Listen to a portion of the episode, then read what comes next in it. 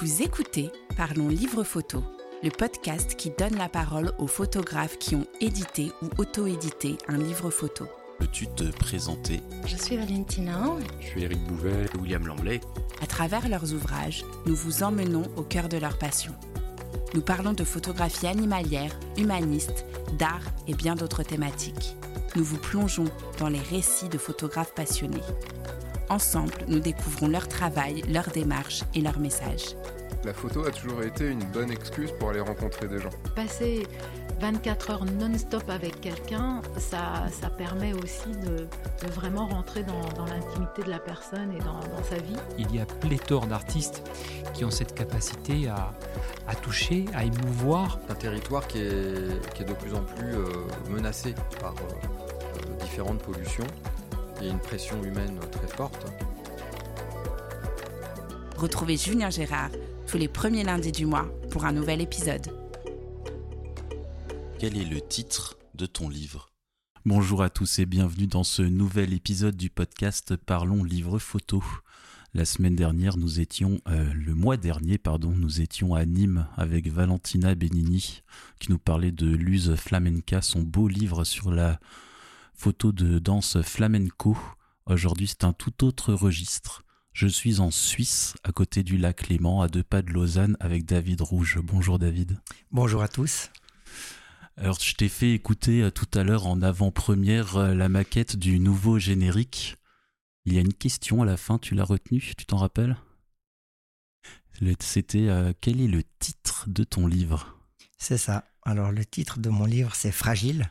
Super. On va y revenir euh, tout à l'heure. On va en parler longuement parce que je crois qu'il y a pas mal de choses à dire. Mais avant, on a encore d'autres euh, chapitres à explorer avant le chapitre livre. Qui es-tu, David? Alors, écoute, euh, Julien, moi, je me présente euh, un petit peu de la manière suivante. Je suis un allez, on va dire photographe voyageur. Je sais pas si je suis plus voyageur que photographe. En tous les cas, j'ai commencé les deux aventures en même temps, au même moment, lors d'une d'une d'un périple en Australie lorsque j'avais 17 ans. Et je suis parti avec mon grand frère qui avait 7 ans de plus. Et c'est vrai que là, j'ai découvert le monde. J'ai découvert le monde, la nature, les paysages, les peuples autochtones et la photographie. Donc dans l'avion qui nous emmenait sur l'Australie, il m'a dit écoute, moi j'ai un appareil photo, une vidéo, je pourrais pas faire les deux. Je te propose de faire de la photo si tu es d'accord. Du coup, euh, voilà. Tout a commencé. À quel comme âge ça. à ce moment-là? 17 ans, je sortais ans. de l'école d'une scolarité un petit peu difficile. Hein on, on est nombreux, nous les photographes, à avoir une scolarité difficile, je crois. c'est ça. Est-ce que c'est un métier de cancre, du coup? Euh, Non, je, je, ne pense pas, bien au contraire, mais non, c'est complètement fou. C'est vrai que je pense que, voilà, un, un, petit peu hyperactif, un petit peu besoin de, de, de, de, de découvrir le monde, de m'évader, de faire un peu le fou, l'aventure. T'imagines, l'aventure, c'est un truc de fou, quoi. Et donc, tu pars avec ton frère, tu fais des photos, et après, comment ça s'enchaîne? Écoute, c'est ça. Donc, euh, je fais quatre mois là-bas. Euh, je rentre de ce voyage avec mon frangin et je dis à mes parents, écoutez, je veux faire photographe. Et là, ils prennent peur. Ah bah là, autant dire que attends, c'est pas un métier, franchement, etc. Non, pas à ce point, mais on avait, mes parents avaient un ami photographe qui faisait de, du studio et de l'architecture. Du coup, j'ai fait un stage chez lui, c'était super intéressant. C'est là où j'ai fait mes premières petites euh, épreuves de tirage à l'agrandisseur, hein, n'est-ce pas, avec les révélateurs, etc. C'était très intéressant. Malheureusement, cette personne ne prenait pas d'apprenti masculin parce que euh, à cause de l'armée en Suisse. Tu sais que nous, on est assez, euh, euh, on a des, des moments où on n'est pas présent à cause de l'armée. Du coup, ils prenaient pas de, de, d'hommes. J'ai fait un stage au CHUV, au Centre Hospitalier Universitaire Vaudois, en tant que photographe. Autant te dire que lorsque je suis rentré dans la salle d'opération, je suis ressorti direct, un petit peu trop sensible, le garçon. Donc euh, voilà, ça s'est un, un, petit peu enchaîné comme ça, quelques stages, avec d'autres stages dans d'autres métiers plutôt manuels. Puis au fait, euh, je sais pas pourquoi, je me souviens pas à l'époque, mais c'est vrai qu'on a une école de photographie ici à Vevey, à deux pas de où on se trouve actuellement, et on n'a pas pensé à ça. En même temps, je suis pas très scolaire, donc je pense que les études ça aurait été peut-être un peu compliqué pour moi. Mais toujours est-il que je me suis pas du tout orienté dans ce métier. Tu faisais quoi alors? Tu t'orientais vers quoi? Écoute, euh, mon papa est architecte, mon frère ayant fait dessinateur en bâtiment, euh, je suis parti dans cette voie parce que c'est, figure-toi, mon père qui m'a trouvé la place d'apprentissage. Donc du coup, voilà, un autre monde qui m'a pas du tout convenu. Hein. J'ai fait mes quatre ans d'études, j'ai eu mon diplôme. Bon, c'est toujours pas comment, mais je l'ai eu. Euh, et, c'est vrai que non, après, je, euh, voilà, j'ai arrêté le métier. Après, je suis parti dans un autre métier. J'ai fait une petite parenthèse dans le, le, sport de haut niveau en compétition de moto sur circuit pendant quatre années. Et, euh, et dès que j'ai fini ça, j'ai repris la photo directe et les voyages aussi. Tu nous parles un petit peu de cette période, tu reprends la photo, tu fais quoi? C'est quand même pas facile quand on est jeune, on sort euh, d'études, on a fait euh, des métiers et on se dit tiens, je vais faire de la photo, mais c'est vaste la photo. C'est très vaste. Écoute, euh, franchement, moi j'ai toujours été amoureux des, belles images et des voyages en Afrique. Hein. Merci Nicolas Hulot de nous avoir embarqué avec avec lui dans toutes ces péripéties. voilà, donc c'était des animaux, de la nature morte, des paysages hein, quand j'étais un peu adolescent. Mais vraiment toujours en, passion, tu sais, en, étant vraiment juste passionné. Et puis, vraiment, je, faisais plus de, photographie en voyage. C'était vraiment le dépaysement du voyage qui m'inspirait, qui, me motivait, qui me stimulait dans la prise de vue. Alors je sais que tu as fait pas mal d'expéditions, pas mal de voyages. Euh, quand on va sur ton site, euh, on en trouve pas mal euh, d'extraits tu nous racontes un peu ces explorations, ces aventures, parce que c'est vraiment des aventures. Tu as traversé l'Afrique, euh, tu traverses l'Arctique pour ton livre, ça on va en reparler. Parle-nous un peu de ces voyages. Il y a un passage aussi sur ton site où tu parles des pygmées, euh, que sans eux, euh, c'est impossible de survivre pour toi dans la jungle. C'est ça. Alors c'est vrai que, bon, je sais pas, tu as combien de temps à disposition? Parce que là, on en a pour un petit moment. Hein. Ah, comme je te disais tout à l'heure avant qu'on commence, il y a 35 heures de dispo sur la carte mémoire, donc... Euh, on devrait y arriver, c'est parfait. Non, alors écoute, c'est vrai, c'est...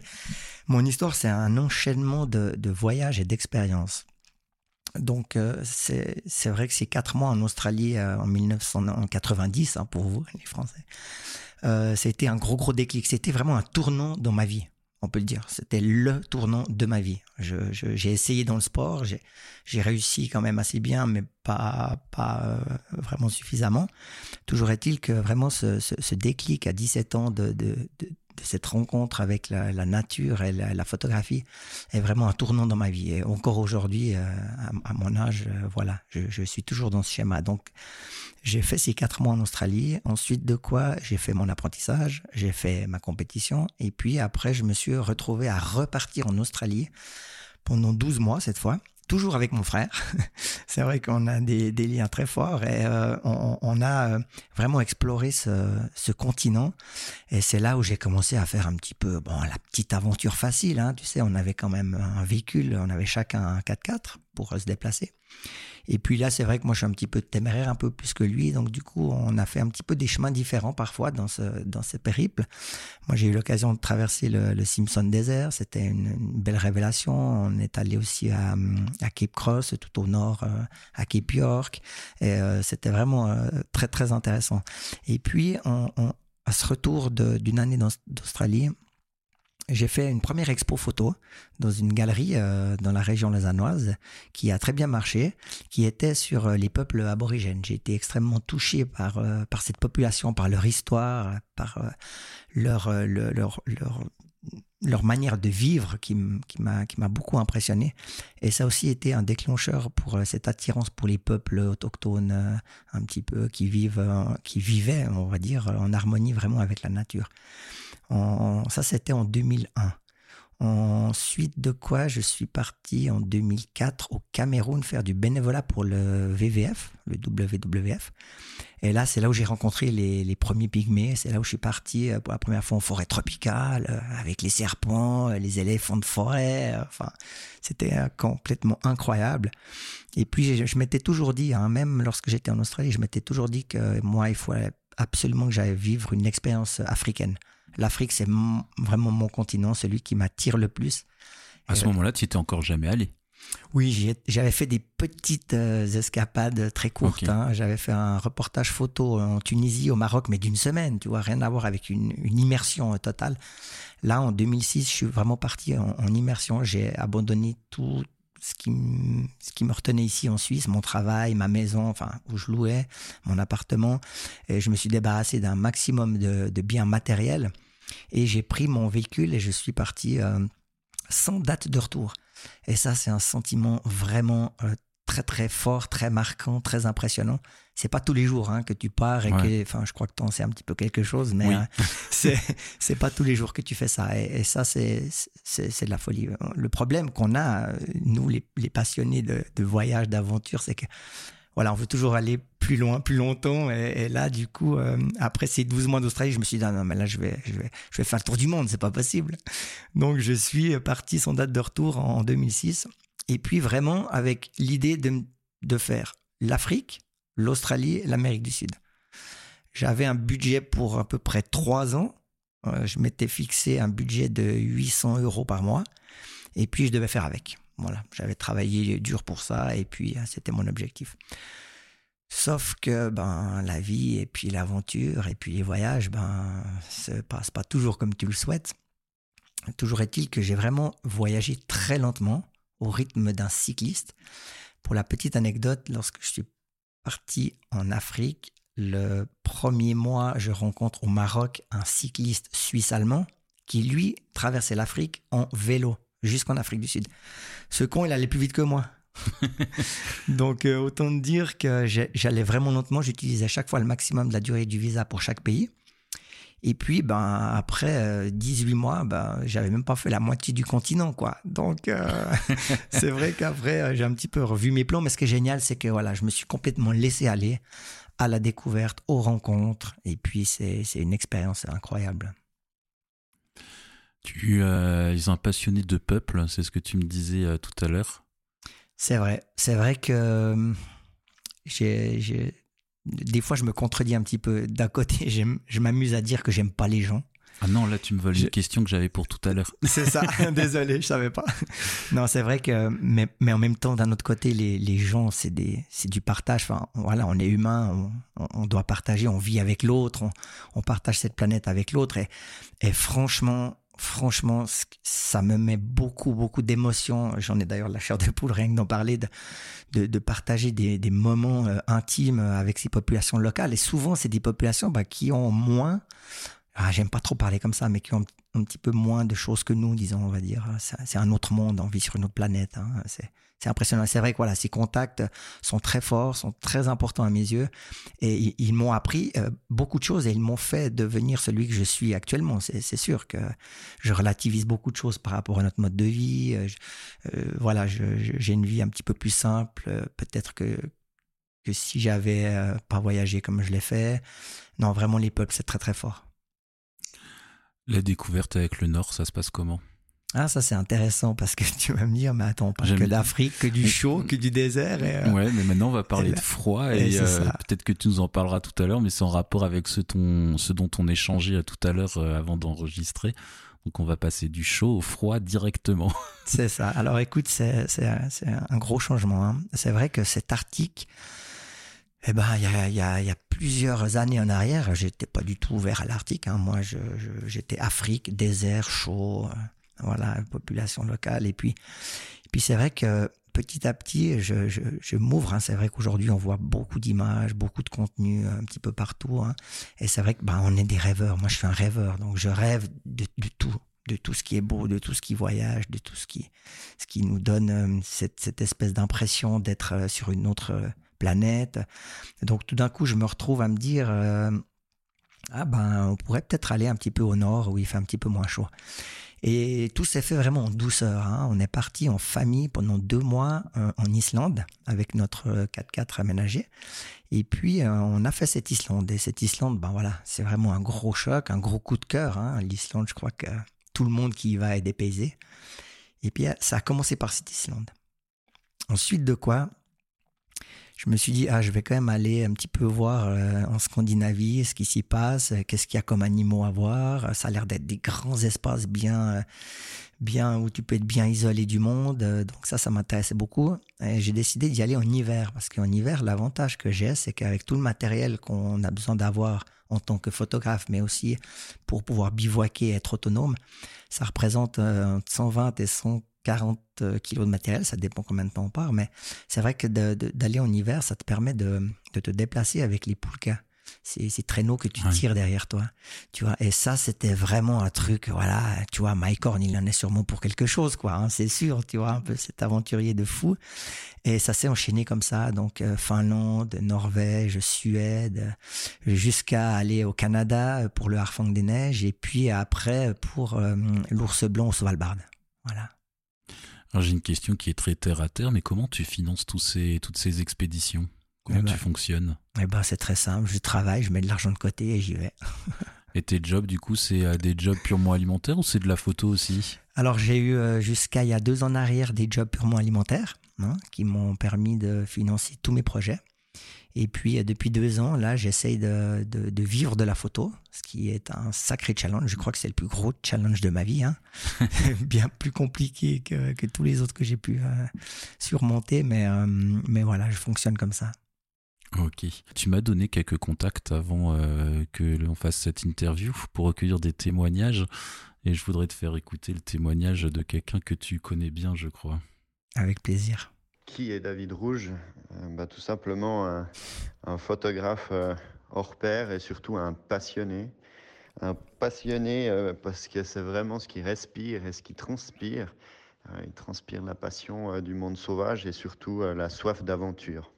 Alors David Rouge, le connais parce que, euh, étant enfant, je faisais des stages au vivarium à Lausanne, dans les pattes de M. Jean Garzoni, qui était le fondateur de ce vivarium. Et puis en fait, euh, David euh, s'est pointé un jour pour apprendre à manipuler une vipère à cornes, car une nouvelle envie lui a pris d'aller découvrir le désert du Sahara. Et il avait envie de savoir les manipuler pour sans doute mieux les photographier et mieux pouvoir les approcher. Et c'est comme ça que j'ai eu ma première rencontre avec David il y a sans doute 20 ans de ça. C'est ça. Je pense que le travail euh, de David euh, va représenter autant la finesse que l'émotion et surtout la, on va dire pas forcément la, perfection, mais, euh, mais il va vraiment soigner ses cadrages, il va essayer d'avoir vraiment un maximum d'émotion dans ses images et il va penser beaucoup ces images de manière à pouvoir essayer de, de, je pense, faire un peu voyager les gens à, travers cette émotion. Donc pour moi, c'est quelqu'un qui, qui, qui est assez...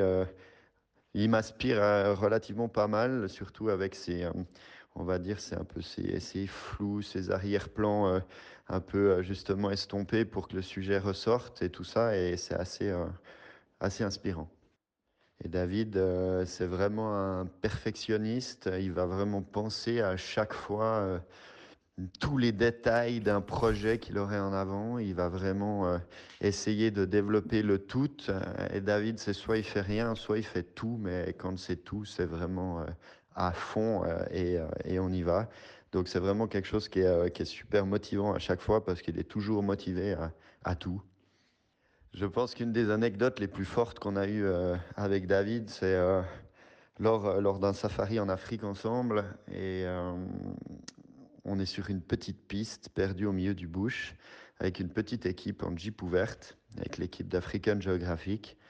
Et puis on, se balade, on est en safari, quand tout d'un coup un gros mâle rhinocéros blanc a décidé de, de prendre en chasse notre véhicule et nous a couru après pendant, euh, je pense, plus d'un kilomètre à fond les balles.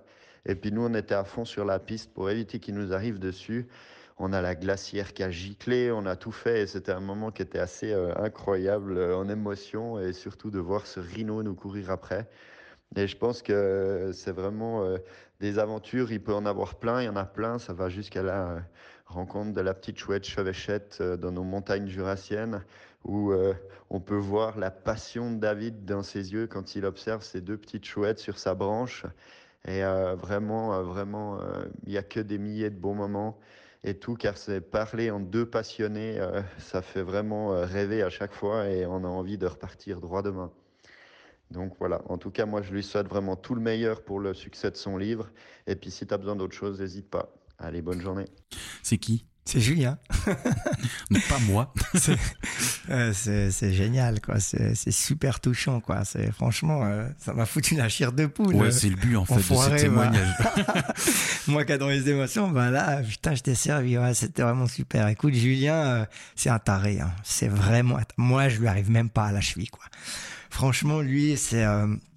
moi, je suis passionné, mais lui, c'est plus que de la passion, quoi. C'est c'est beaucoup plus fort. Je, je, je, connais même pas un adjectif, un adjectif pour pouvoir le, le décrire. Julien, c'est effectivement quand je suis parti en Australie la deuxième fois, hum, euh, je me suis dit mais putain, frangin, tu veux pas qu'on parte en Afrique? Moi, j'en ai mort en Australie. Il euh, y a pas d'animaux là-bas. Et en fait, euh, oui, il y a des reptiles, beaucoup de reptiles, tu vois. Et du coup, je me suis dit bah je vais aller faire un stage au vivarium. Moi, j'habitais chez mes parents à côté, quoi. donc à, à, même pas un kilomètre du vivarium. Et euh, je, suis allé faire un stage et c'est comme ça que j'ai rencontré Julien. Et le mec, c'était un gamin, quoi. Le mec, il était déjà passionné. Donc, du coup, il a fait herpéto, quoi. Euh, il a vraiment, euh, il a vraiment cette passion pour, euh, pour les serpents. Et, et, et, c'était génial parce que moi, d'avoir fait ce stage là-bas, ça m'a, ça m'a, ça m'a appris sur cette espèce, et, enfin, sur ces espèces de, serpents. Et puis, je me suis passionné pour ces serpents. Enfin, c'est incroyable de voir comment ils vivent. Et voilà. Donc, j'ai rencontré Julien comme ça. Et c'est vrai que, eh ben lui, au fait, il, est un peu foufou. Hein. Là, il, il travaille sur un projet sur euh, le loup, le retour du loup dans le Jura. Et euh, c'est un taré, quoi. Donc, la moitié de l'année, il est euh, en train de guider des clients dans des safaris en Afrique du Sud. Et l'autre moitié de l'année, il est en train de pister le loup. Mais quand je te dis pister le loup, c'est pas genre j'y vais une ou deux fois par semaine, quoi. Le mec, il est tous les jours, tous les jours et tous les jours, du matin au soir. C'est de la folie. À pied, en pot de phoque, il dort sur place. Il a, je crois, 200 caméras qui sont posées euh, dans, dans les environs. Enfin, c'est un vrai taré. Et puis, c'est vrai que cette expérience euh, en, Afrique du Sud, là, on a eu la chance de faire un petit safari euh, ensemble. Hein, D'ailleurs, je, le remercie parce que c'est lui qui m'a invité là-bas. Et donc oui, c'est vrai que cette histoire folle avec le, rhinocéros, ça c'était vraiment impressionnant. Moi j'avais déjà vécu des charges de rhinocéros qui n'avaient pas abouti évidemment, hein, des intimidations. C'est mieux. C'est mieux, ouais, c'est vraiment mieux ouais, quand tu vois ce qui se fait sur les vidéos. Mais euh, mais du coup, là, le rhino, euh, il lâchait pas, quoi. Hein. C'était impressionnant. À un moment donné, euh, le, le, le, chauffeur, ben voilà, il a, il a, il avait pas le choix de quand même garder de la vitesse. Et on a passé dans une espèce d'ornière, et ça nous a vraiment fait tous décoller du siège. Et il y a une des filles euh, qui était dans la voiture, qui a failli gicler en dehors de la voiture.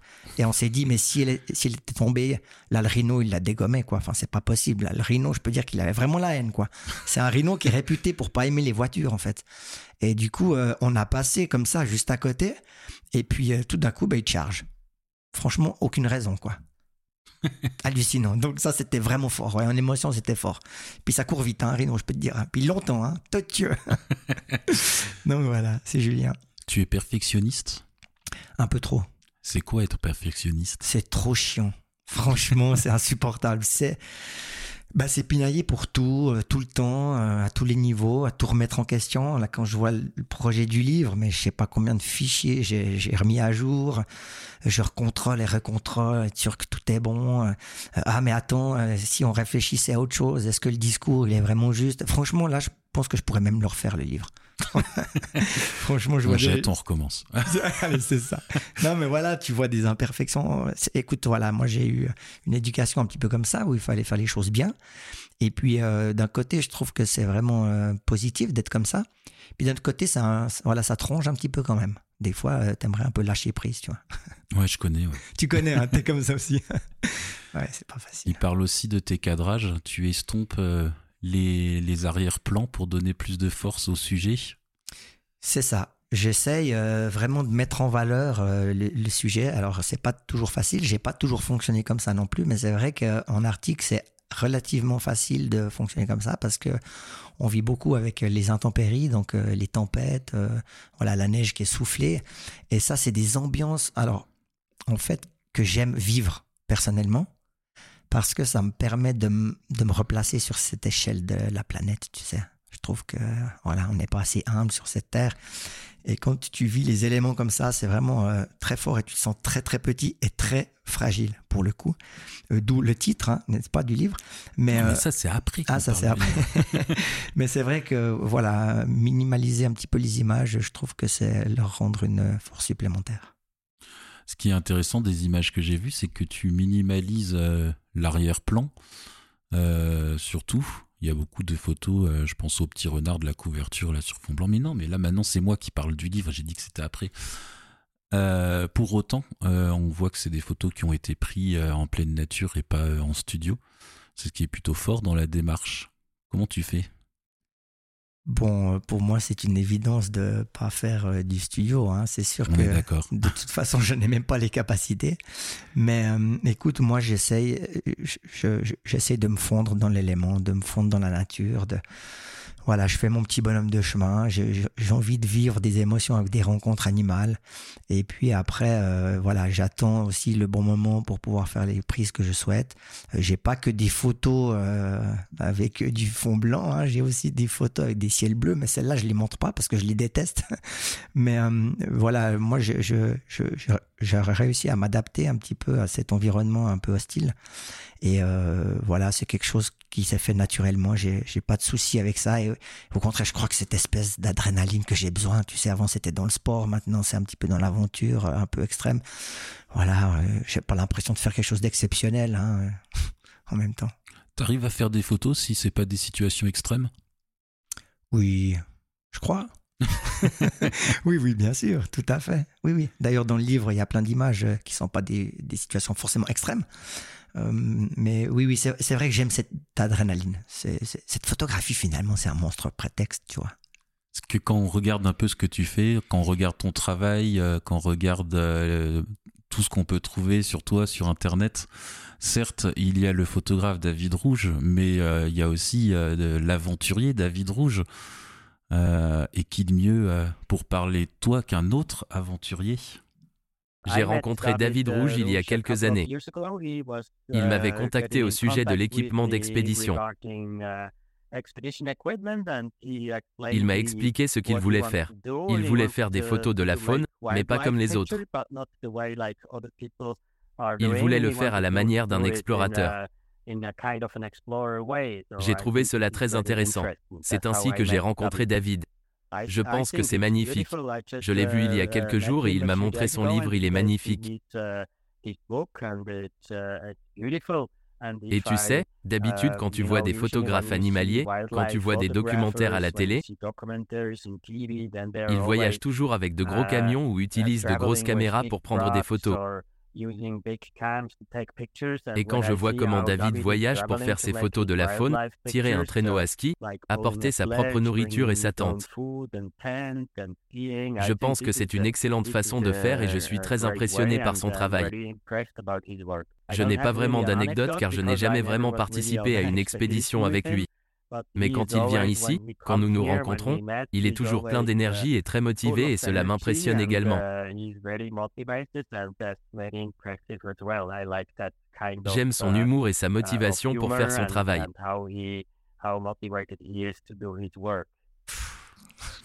Ah ouais, t'as fait fort. Hein ouais, j'ai réussi, c'était pas simple. Ah putain. D'où d'ailleurs la mauvaise qualité, parce que j'ai réussi à l'avoir au téléphone euh, pendant qu'il prépare une expédition. C'était compliqué, mais on a réussi.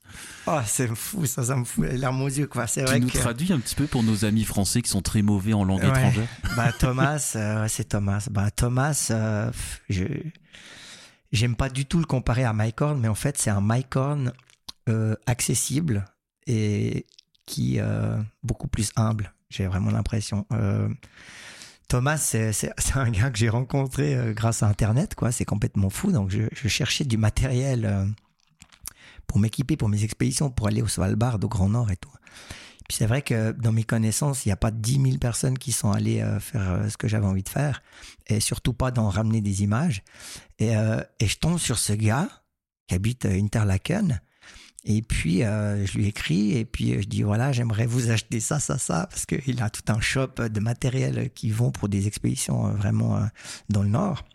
Et puis, je me rends chez lui. Putain, j'arrive là-bas, le mec, il est aussi petit que moi et il, est d'une sympathie. Enfin, je tout de suite, je le prends dans mes bras, tu sais. C'est ce mec, c'est un gars, c'est un truc de fou, quoi.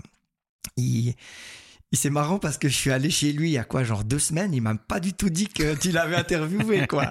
genre, il a bien caché son cet enfoiré, quoi. Euh, non, lui, c'est vraiment le gars avec qui je rêve de partir en expédition. Et là, euh, c'est marrant parce qu'il y a deux semaines, on en parlait. Et là, je suis en train de préparer une, une prochaine expédition au Svalbard pour cet hiver. Je lui dis, mais Thomas, c'est pas possible. On doit faire un truc ensemble. C'est pas possible, quoi. J'ai envie d'aller avec toi partout où tu vas. Et, le mec, je, voilà, j'arriverai jamais à le suivre parce que c'est un athlète. Lui, c'est un athlète de haut niveau. Donc, il a, euh, je crois, 50, 57 ou quelque chose comme ça. Donc il a quelques années de plus que moi, mais le mec il est affûté, il s'arrête jamais. C'est un, c'est un taré. Il a traversé la Suisse dans la plus longue largeur sur une ligne droite. Enfin non, mais je te dis, il a été je sais pas combien de fois au pôle Nord. Là, il prépare une expédition en Antarctique. Euh, il va faire deux mois en Antarctique là en décembre et janvier. Donc euh, non, Thomas, c'est Thomas. C'est c'est une boule d'humilité avec euh, un wagon infini d'expérience non, je dois aller euh, vivre sur la banquise avec lui, c'est pas possible. Et c'est marrant parce que euh, ça fait des années qu'il me dit qu'il veut aller faire une expérience au Svalbard comme trappeur. Et moi, je lui ai dit le jour où tu fais ça, mon gars, moi, je vais faire un reportage sur toi parce que là, ça va être la folie. C'est clair. Le mec, il chasse, il se nourrit avec la nourriture qu'il chasse. Il, a traversé le Groenland, je sais pas combien de fois. Il, a tout fait. Tout, tout, tout, il a tout fait. Il a, il a tout fait. C'est, c'est vraiment très fort. Et ça m'a beaucoup touché que tu aies plus, euh, le contacter parce que ben voilà il parle pas français donc euh, je me suis dit non mais ça va être de toute façon impossible quoi euh, tu vois. Et euh, non j'adore je l'adore. Et là je vais lui téléphoner je vais lui dire t'es un coquin tu m'as bien vu quoi. Ah non Thomas il a trop des bonnes ondes et des bonnes énergies ce gars alors tu nous parles beaucoup de lui, mais le but de l'épisode là, de ce podcast, c'est de parler de toi. oui, non, bah écoute, euh, voilà, moi je lui ai acheté du matériel et puis euh, puis chaque fois que je monte chez lui, bah, je ramène du matériel parce que parce que voilà, donc lui, si tu veux, c'est un peu mon, mon père spirituel pour ses expéditions parce que il m'a donné beaucoup d'informations théoriques. Euh, c'est sûr que voilà, moi mes expéditions sur le, sur le terrain, bah je suis parti vraiment comme autodidacte, donc j'avais zéro expérience. Euh, la toute première fois que je suis parti en, autonomie totale, c'était au nord de la Suède, euh, grâce à Jean-Marc Perrigot, qui est aussi un guide polaire français euh, très connu et qui a aussi fait des belles explorations. Et lui, lui, voilà, il a un autre style, une autre approche, et il m'a juste dit, tu feras attention parce que sur les lacs gelés, quand il y a une rivière un peu étroite, ça a tendance à, à pas trop tenir la glace, donc tu marches pas n'importe où. Et puis après, genre, c'est un peu démerde-toi, quoi. Vas-y, fonce, et puis tu verras bien ce qui va t'arriver. Ça, c'était ma première expédition. Et puis c'est vrai qu'avec Thomas, j'ai beaucoup échangé. Euh, notamment, hein, mais aussi encore euh, d'autres personnes, bien sûr. Et euh, il m'a expliqué, voilà, il m'a donné deux trois conseils, il m'a expliqué un petit peu ce qu'il fallait faire, pas faire, aussi par rapport aux ours. Hein. Lui, il a eu des ours, pas dans sa tente, mais je veux dire, non, mais tu vois, à, un mètre de lui, quoi. Donc, il a une monstre expérience des ours. Euh, donc il, il, m'a beaucoup appris euh, théoriquement. C'est vrai qu'après, quand je me retrouve sur le terrain, eh ben tout, tout change hein, parce que tu te retrouves tout seul comme un con. Euh, t'es vraiment tout petit et puis euh, puis t'as un peu peur de tout quoi finalement parce que bah la banquise t'as jamais marché dessus donc tu sais pas comment ça ça ça, ça résiste. T'as pas d'expérience, tu connais pas l'épaisseur, tu connais pas les mouvements, tu connais pas si tu vas avant circuler à cause des courants. les ours, tu as vu des trucs sur internet mais tu connais rien. Euh, non, c'était euh, lorsque tu te retrouves sur le terrain, c'est vraiment chaud, quoi. J'espère qu'avec les témoignages et avec euh, bah, cette première demi-heure d'interview, on voit le côté aventurier de, de, ton histoire. Alors, ce qui est très rigolo, c'est que je suis arrivé chez toi à midi et tu vis en Suisse dans une jolie maison en pierre avec ta famille, ta femme, tes deux enfants. J'ai pas vu d'animaux domestiques. Non, on en a non, d'accord. Ah, une pauvre mouche qui est passée par là tout à l'heure. Oui. Donc une petite vie de famille, euh, si on ne te connaît pas, on va dire bien rangée. Et à côté de ça, il y a David Rouge, l'aventurier. Comment tu allies les deux? Écoute, euh, pour moi, c'est une vie tout à fait normale, j'ai envie de dire. Pour toi, oui. Oui, pour moi. C'est vrai que pour ma femme, euh, c'est un petit peu autre chose. Hein. C'est vrai que, voilà, bah, depuis qu'on est ensemble, elle me connaît comme ça. on s'est mis ensemble. Je rentrais de deux ans d'Afrique à vivre dans deux mètres carrés d'une voiture. Enfin, t'imagines. Donc, euh, voilà, non, écoute, je, oui, je pourrais m'identifier comme étant quelqu'un de sauvage. Je crois que j'ai vraiment les deux côtés. J'ai ce côté vraiment sauvage où j'ai besoin et j'aime et j'ai aucun souci à me retrouver seul euh, face, à moi-même ou avec moi-même hein, finalement, plutôt maintenant, avec le temps et l'habitude, euh, comme euh, j'aime le contact humain des gens. Donc moi j'avais besoin de me retrouver dans une vie, dans, une, dans un environnement de nature. Hein, j'ai vécu, j'ai grandi en ville, mes grands-parents étaient à la campagne, je, rêvais depuis gamin de, de retourner en campagne, ça c'est sûr. Et voilà, on a réussi à trouver un très très bel objet qu'on a, qu'on a rénové nous-mêmes. Et puis, on est entouré d'animaux sauvages. Hein. Donc là, on a tout, tout. Écoute, on a tout. Tout ce qu'on a en Suisse, je crois qu'il est passé par là. Euh, un soir de nuit, je rentrais en voiture, euh, le loup a croisé ma route. Euh, un autre jour, le lynx a traversé euh, dans le jardin. Je suis arrivé cinq minutes après. C'est ma femme qui m'a passé l'info. J'étais vénère. Tu m'étonnes. bah, tu m'étonnes. J'ai essayé de lui courir après. Autant dire que j'ai jamais retrouvé. Euh, on a l'hermine, on a le blaireau, on a, on a le renard qui nous Le blaireau, on en a aussi, nous, chez nous. Ah, c'est vrai. Des blaireaux ou le blaireau? Des blaireaux. nous aussi, t'inquiète. Et non, on a le, on a le chamois, on a le cerf, on a, on a tout. Donc, on, on est vraiment. D'ailleurs, euh, je t'ai pas montré, mais à l'étage, en général, j'ai mon 600 mm qui est prêt à déclencher au cas où. Le chamois, ça me fait penser, tu vas peut-être, alors rien à voir, mais strictement rien à voir avec cet épisode et avec ton travail. Quand je suis arrivé, là, il y a un rond-point avec un chamois, avec une flèche, une épée plantée en travers. C'est quoi cette histoire, tu connais? Eh? Ouais, alors il faudra que je le retrouve. Ah ouais? Alors pour les auditeurs, je vais essayer de choper la photo sur internet et de voir quelle est l'histoire, mais c'est rigolo parce qu'on va, on est en, Suisse, on traverse les montagnes, on est dans la nature et puis on va interviewer un photographe animalier. Le premier truc qu'on voit en arrivant à proximité de chez lui, c'est ce chameau avec une épée plantée euh, sur un rond-point. Je t'enverrai la photo. Ouais, je veux bien. Euh, ça doit être nouveau parce que je connais quand même tous les ronds-points du coin. Je sais qu'il y a des ronds-points qui changent de déco de temps en temps. Euh, écoute, je sais pas si c'est politique, si c'est les chasseurs qui sont fâchés je sais pas, je sais pas. tu sais, il y a un peu de tout ici. Hein. Il y a aussi de la chasse hein, par chez nous, donc euh, je sais pas. C'est dur de contenter tout le monde dans tous les cas. Comment tes enfants vivent euh, tes absences? Ils ont envie de venir avec toi, j'imagine? Écoute, Ou même pas? Écoute, euh, ils sont encore un petit peu jeunes. C'est vrai que les toutes premières fois où je suis parti, les, les, les plus grandes absences, c'est quand même deux mois. C'était plutôt pour l'Afrique, là, en l'occurrence. Mais c'est vrai que ces dernières années, ils se plus ils grandissent, je vois que plus ils sont dans l'émotion lorsque je pars. Euh, donc là, ils commencent à se rendre compte de l'absence, de, de, l'importance de, de, la présence du père. Mais jusqu'à jusqu'alors, ça se passait assez bien. Voilà, de temps en temps, je le marque dans le livre. Hein, euh, voilà, papa, j'aimerais pas que tu partes dans la tempête. C'est vrai que c'est des mots qui sont très touchant et, c'est toujours difficile de laisser la famille. Hein. C'est moi le, départ, c'est ce que je déteste le plus. Une, fois que j'ai j'ai tourné la clé dans la serrure, euh, si je puis dire, euh, c'est bon. Mais le, départ, de voir les gens avec les larmes dans les yeux, euh, c'est toujours un petit peu compliqué. Et puis maintenant, j'essaye de plus en plus de les stimuler parce qu'évidemment, j'aimerais bien une fois leur, leur faire leur faire vivre cette expérience. Donc, chaque hiver, on va bivouaquer euh, à la montagne, là, dans les Alpes, là. On a de la chance d'y être très rapidement. Et puis, on se fait un petit bivouac d'une nuit, deux nuits éclatantes et tout. On tire les poulkas, donc ils sont tout contents. Donc, je pense que peut-être qu'un jour, on arrivera à faire quelque chose ensemble. J'attends encore quelques années parce qu'il faut quand même... Euh, qu'ils aient euh, l'énergie et la volonté et puis pour pouvoir aller jusqu'au bout des expéditions parce que c'est pas tous les jours facile on va dire. Et puis on peut pas abandonner au milieu. C'est ça, c'est un petit peu difficile. Et ils sont demandeurs? Euh, Pas plus que tant. Je, j'insiste pas, j'attends que ça vienne d'eux. C'est pas tous les jours qu'ils me disent papa, c'est quand qu'on va faire une expédition. quoi. Ils n'ont encore pas, je crois, la, conscience et la connaissance vraiment de qu'est-ce que ça veut dire. Ils voient, hein, lorsque je fais des montages vidéo, ils voient mon contenu, ils voient les images, ils voient le livre, mais euh, ils sont encore dans un monde à eux, j'ai envie de dire. Ok. Euh, tout à l'heure, je parlais de ton site, donc je voudrais revenir euh, sur euh, ta biographie, qui est très originale par rapport à ce qu'on trouve d'habitude. je suis. Alors il y en a tout plein, donc j'invite les auditeurs à se rendre sur ton site. Et moi j'en ai quelques-uns dont j'aimerais que tu me parles un petit peu. Je suis libre. C'est ça. pour moi, le mot libre, c'est, je crois, un des mots euh, le plus important euh, dans ma vie. C'est très égoïste, purement égoïste.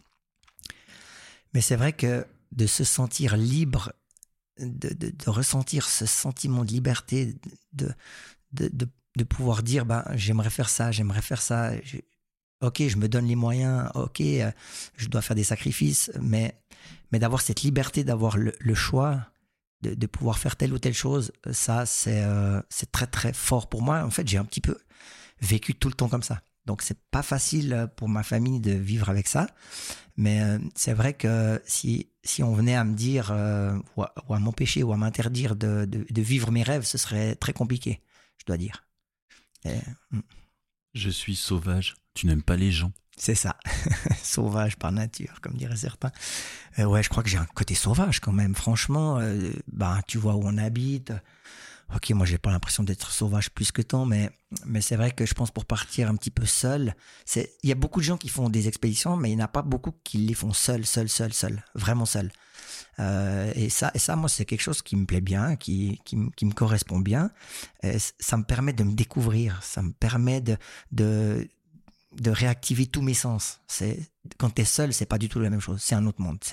Si, si on part à deux, ce sera jamais la même chose. Si je pars avec Thomas, je vais le suivre. Je vais me sentir dix fois plus en sécurité que si je suis tout seul. Donc, d'avoir ce côté un peu sauvage et solitaire, je trouve que c'est très intéressant, très enrichissant. Je suis le futur. Ah oui, ça c'est euh, une photo que j'ai mis euh, sur mon site avec, euh, je crois, la Jeep au salaire de Uni avec un enfant. Et un enfant devant. Et eh ben ça c'est mon premier enfant en fait, c'est Ethan qui est en photo.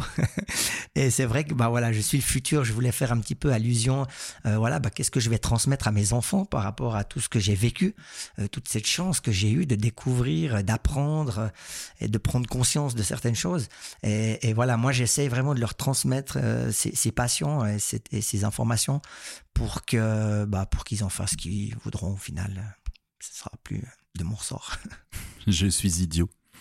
Ah oui, oui, ça c'est ça. Je me souviens bien de la photo. Ça c'est, je suis vraiment très idiot parce que euh, oui, c'est une petite anecdote. Hein, je suis, bah, quand on était en Islande la première fois, on arrive au nord-ouest, au nord-est, pardon, avec le bateau. On décharge la Jeep, on fait nos premiers petits kilomètres. Et puis, après quelques jours, on se retrouve sur une plage de sable noir avec des glaçons euh, qui sont euh, rejetés euh, par la marée sur, sur le bord de la plage.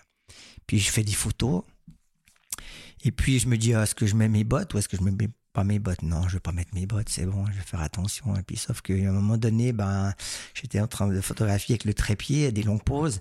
Et puis, euh, chaque fois qu'il y avait une vague un petit peu plus forte que les autres, ben, je faisais deux, deux pas en arrière et puis je laissais le trépied sur place, il n'y a pas de souci, tu vois.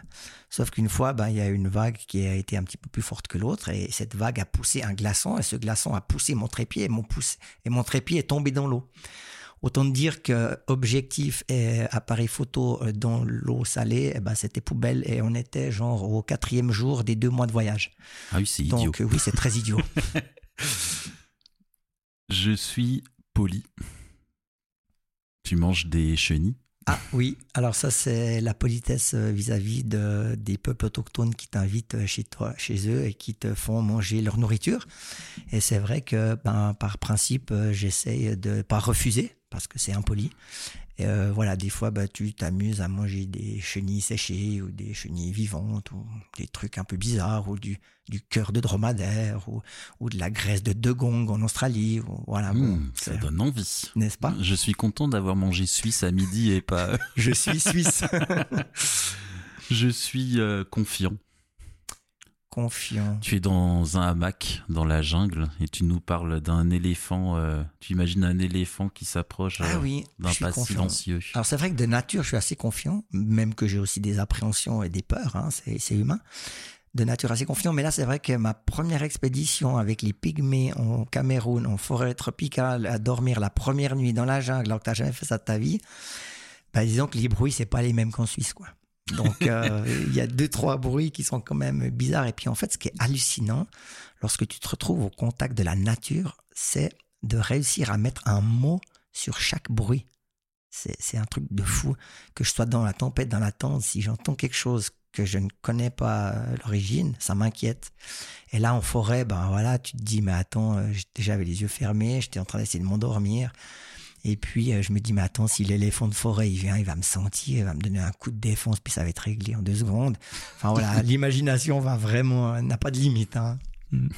Donc il faut être confiant. Et alors c'est pas dans l'ordre, mais ça me, ça me permettra de faire la transition. Je suis fragile. C'est ça. Je suis fragile parce que on, on, croit pas. Enfin, non, je pense qu'on a conscience en tant qu'être humain qu'on est fragile. Hein, et à qu'à voir dès qu'on a le Covid ou dès qu'on tombe malade, on se rend vite compte que, que la vie ne tient à rien. Mais en même temps, je trouve que nous humains, on se considère pas assez fragile. J'ai un petit souci avec ça. On a vraiment l'impression de tout dominer. Et puis d'ailleurs, c'est quasiment ce qu'on fait. Enfin, on domine presque tout, pas à 100%. Évidemment, la, mort, on la domine quand même pas, mais quand même, on la maîtrise pas mal. On la repousse. On, voilà, donc, donc j'aime ce, mot parce que j'aime euh, me sentir fragile face à ce monde. Et, voilà, le titre, il a aussi été choisi par rapport à la fragilité du monde, par rapport à la fragilité des humains, par rapport à la fragilité de cette faune hein, qui essaie de survivre dans des conditions euh, extrêmes. Mais finalement, allez, j'ai envie de dire, chaque faune euh, est en mode survie où que tu sois dans le monde, hein, finalement. Même l'humain en ce moment, on dirait bien. Ils s'en rendent peut-être pas toujours compte, mais. Ouais, ils s'en rendent pas trop compte, je trouve. Mais la météo des deux dernières années est effrayante. Ouais. ouais. Enfin, je sais pas comment vous, comment comment ça se passe en Suisse, mais moi qui suis euh, dans le sud de la France, encore la semaine dernière, euh, on a eu une tempête euh, qui a provoqué des glissements de terrain sur l'autoroute, des routes qui ont été embarquées, des inondations de dingue. Euh, ouais, nous on a aussi ça, hein. on a aussi des, des, catastrophes naturelles, mais j'ai l'impression que tant que t'es pas confronté toi directement, oui ça touche. Là, bah, moi qui organise des voyages au Maroc, j'ai été touché par le tremblement de terre qu'il y a eu euh, récemment, mais mais je pense que tant qu'on n'est pas confronté directement, on a un petit, on a moins la conscience. J'ai envie de dire, enfin ma femme qui vient du Mexique, elle a vécu des tremblements de terre. Enfin quand elle me raconte, c'est pas juste la même chose que quand il y a une petite tornade comme le Lothar, quand on a eu ça en 99, là. Alors 99, 99. 99, pardon. Donc, donc, voilà, je, je voilà on, verra, mais ouais, je trouve qu'on prend une place euh, bien importante sur cette terre. Donc fragile, le titre de ton livre. Euh, quand tu as commencé à avoir euh, envie ou l'idée de faire le livre Tu me disais tout à l'heure avant qu'on enregistre que c'était un rêve depuis très longtemps. 2008, c'est ça. 2008, à mon retour de mes deux années d'aventure en Afrique, j'ai commencé à créer un projet d'un premier livre euh, sur mon périple qui n'a pas abouti. Hein, j'ai pas été jusqu'au bout de ce projet, malheureusement.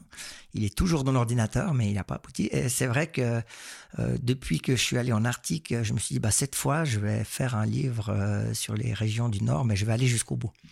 Donc c'est vrai que ça a été un projet de longue, longue haleine. Hein. J'avais déjà euh, commencé, la maquette était déjà prête en 2019, avant Covid, donc j'avais déjà prévu de le sortir avant Covid. Du coup, j'ai été un petit peu freiné, ralenti par euh, cette euh, pandémie. Et puis, j'ai remis, j'ai remis du bois sur le feu à la fin du Covid pour pouvoir aller jusqu'au bout du projet.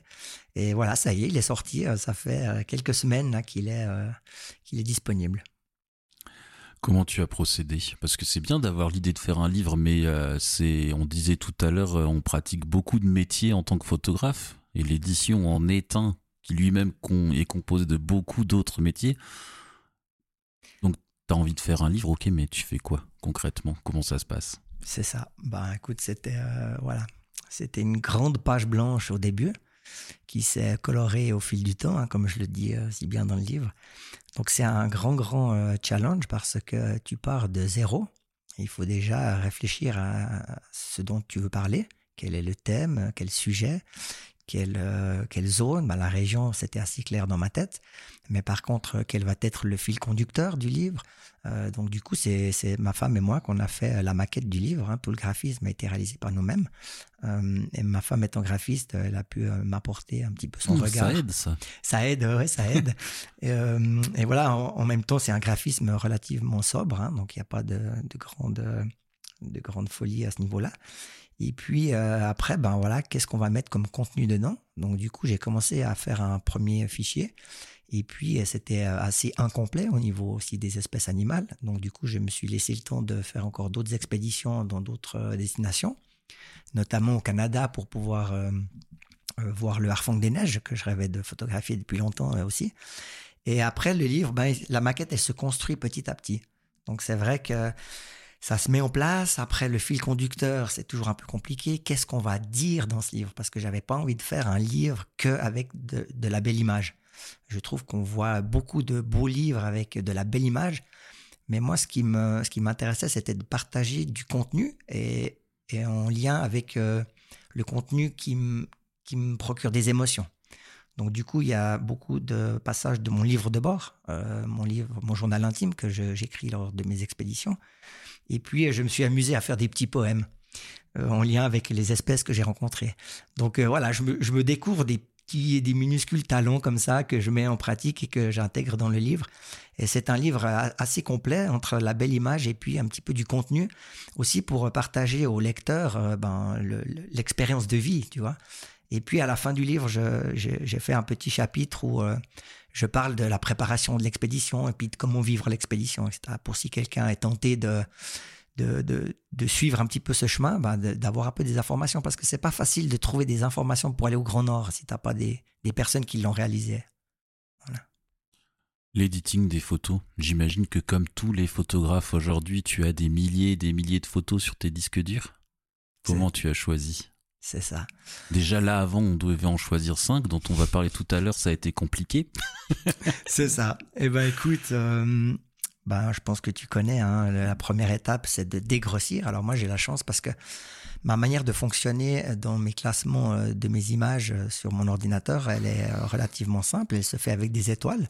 Donc chaque fois que je rentre d'un périple, ou quel qu'il soit, je procède de la même manière. Je mets des étoiles en fonction de si l'image l'apprécie beaucoup ou moyennement.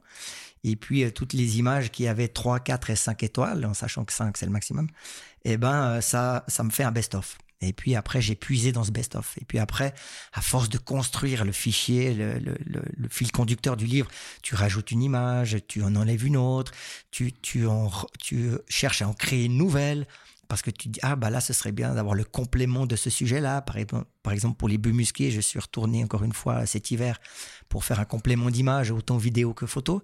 Donc voilà, ça, ça c'est un processus euh, vraiment lent. En tout cas chez moi c'est très lent, mais j'ai eu beaucoup de plaisir à faire ça. J'ai pas eu de, crève-cœur. Hein. On me demande souvent est-ce que il y a des photos que aurais voulu mettre que tu n'as pas pu. Moi, j'étais totalement libre dans la conception du livre à tous les niveaux, euh, au niveau de la dimension du livre, du nombre de pages, euh, de, la, taille des images, etc.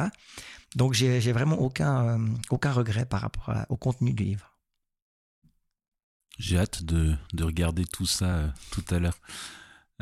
tu as décidé de passer par un éditeur pour sortir ton livre. Tu nous expliques ce cheminement, ce choix? Oui, c'est relativement simple dans mon cas, étant donné que j'ai pas un réseau euh, de réseaux sociaux énorme. C'est pas vraiment ma tasse de thé. Euh, je, me suis dit, si je fais de l'auto-édition et que j'utilise que mon réseau, j'avais un petit peu peur de ne pas arriver à vendre suffisamment d'exemplaires.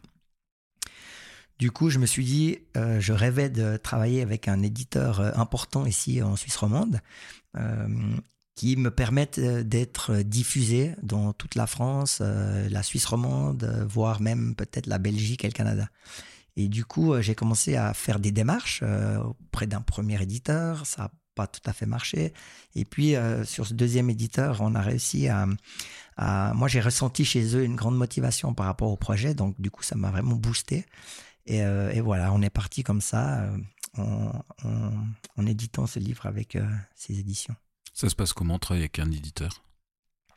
Alors dans mon cas, c'était relativement simple, hein. étant donné que c'est moi qui faisais tout, la maquette, euh, c'est moi qui gérais euh, aussi euh, les traductions de mon côté, j'ai géré aussi les demandes d'offres, etc. Donc c'était vraiment un échange plus, bah, eux, ils avaient leur regard neutre, qui était très intéressant, où ils m'ont orienté sur euh, nos différentes directions. Hein. Par exemple, je peux donner l'exemple du fait que le titre fragile, je l'avais mis en noir, du coup on l'a mis en rouge pour avoir un impact un petit peu plus important. Et puis au final, moi j'étais totalement fermé. Au début, j'étais totalement fermé. Puis finalement, je me suis dit, non mais bah déjà, j'aime pas la, couleur du rouge. Hein. Je pense que c'est assez. Euh, ah, c'est ballot quand on ah, s'appelle euh, David. C'est ballot, ouais, justement, c'est un lien. Et finalement, je me suis dit, ah ben oui, le rouge, ça me fait penser peut-être à l'urgence, au danger, au sang, le sang de lorsque l'animal il meurt, etc. Donc au final, voilà, c'est des petits détails comme ça où, grâce à l'éditeur, on a pu avancer sur différentes facettes dans ce livre, euh, également sur le contenu, sur certains textes. Euh, ils ont aussi relu les textes. Donc c'était euh, vraiment très intéressant. Alors tu nous disais tout à l'heure que tu étais perfectionniste et que tu referais bien le livre si tu pouvais. C'est vrai qu'il y a déjà deux, trois petites choses que je changerais déjà. je devrais pas le dire, mais c'est vrai que non, il y a deux, trois petits détails. Personne va le voir, personne va le savoir. Mais c'est juste moi. Il y a deux, trois détails de certaines images où j'aurais, j'aurais souhaité avoir un fond un petit peu plus blanc. Il est, il est un petit peu trop bleu. Ah, j'aime plus bleu. Donc voilà, c'est des petits détails comme ça. Mais sinon, vraiment dans l'ensemble, je suis enchanté du résultat. On, a choisi de, de, de faire une, euh, euh, une couverture vraiment papier, donc euh, très fragile, hein, qui va très bien avec le titre. Et, euh, je voulais pas mettre de laminage, j'avais pas envie de, gaspiller encore du laminage, et j'avais vraiment envie de ressentir cette, cette matière, donc je suis super content. Mais il est fragile. Et j'ai choisi aussi ce titre fragile parce que vu qu'il est traduit français-anglais, j'avais envie que ce soit le même mot en anglais qu'en français. Voilà, comme ça, bien vu. tu sais tout. c'est le but de cet épisode, tout savoir sur David Rouge et le livre Fragile. Combien de pages, format, nous en, euh, donne-nous un petit peu les caractéristiques.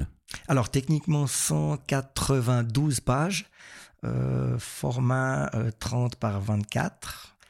Euh, couverture dure, on a fait un embossage sur le titre. Donc lorsque tu passes la main, tes doigts sur, euh, sur le mot fragile, tu sens un relief.